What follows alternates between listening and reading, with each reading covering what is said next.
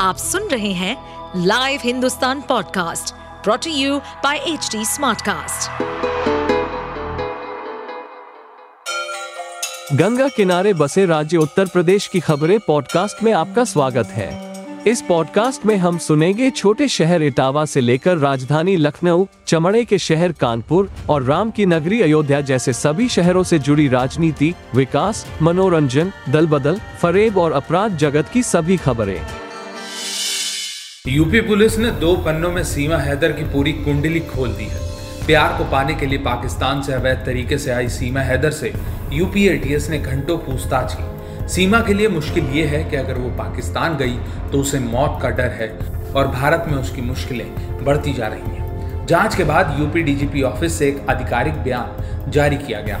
Police प्रमुख के इस बयान में कहा गया कि पाकिस्तानी नागरिक सीमा हैदर के पास से दो वीडियो कैसेट, चार मोबाइल फ़ोन पाँच पाकिस्तान के पासपोर्ट, अधूरे नाम और पते वाला, एक आधा अधूरा पासपोर्ट और आईडी कार्ड बरामद हुआ है।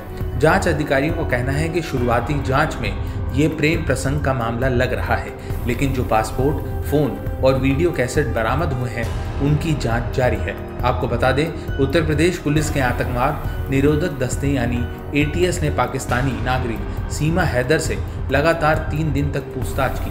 पूरे मामले की जाँच में नोएडा पुलिस भी जुटी हुई है। इसी बीच सूत्रों के हवाले से ये खबर भी सामने आ रही है कि सीमा के जासूस होने के कोई सबूत नहीं मिले हैं।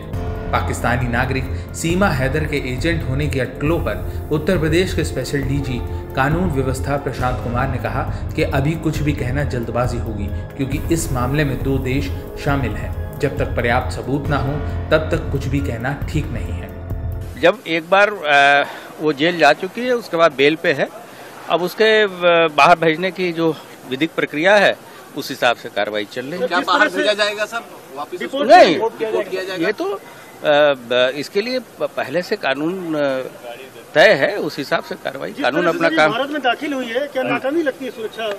नहीं नहीं ऐसा नहीं है। जो अगर हमारा बॉर्डर पोरस है और उसके लिए कोई पासपोर्ट की आवश्यकता नहीं है तो इसलिए इस तरह की चीज़ें लेकिन एक पाकिस्तानी नागरिक लेकिन एक पाकिस्तानी नागरिक नहीं ये तो किसी के चेहरे पे तो कुछ लिखा नहीं। आपको बता दें कि सीमा हैदर से एटीएस ने तीखे सवाल जवाब किए हैं।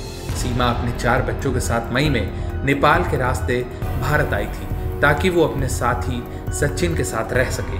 जो उत्तर प्रदेश में गौतम बुद्ध नगर ज़िले के ग्रेटर नोएडा के रब्बूपुरा इलाके में रहता है। दोनों पहली बार साल 2019 में ऑनलाइन गेम पबजी के साथ एक दूसरे से संपर्क में आए थे। सीमा को 4 जुलाई को पुलिस ने अवैध रूप से भारत में प्रवेश करने के आरोप में गिरफ़्तार किया था और सचिन को अवैध प्रवासियों को शरण देने के आरोप में अरेस्ट किया था। उन दोनों को हालाँकि 7 जुलाई को नोएडा की एक अदालत ने जमानत दे दी थी। और अब अपने चार बच्चों के साथ सीमा गुलाम हैदर रबुपुरा इलाके के एक घर में रह रही है। आप सुन रहे थे हमारे पॉडकास्ट उत्तर प्रदेश की खबरें। ऐसे ही अपराध जगत से जुड़ी चुनौतियों से भरी राजनीति और विकास की खबरों जैसी अन्य जानकारी के लिए सुनते रहिए हमारे इस पॉडकास्ट को। इस पॉडकास्ट पर अपडेटेड रहने के लिए हमें फॉलो करें एट एच हम सारे मेजर सोशल मीडिया प्लेटफॉर्म पर मौजूद हैं। और ऐसे पॉडकास्ट सुनने के लिए log on to W W W dot H D Smartcast dot com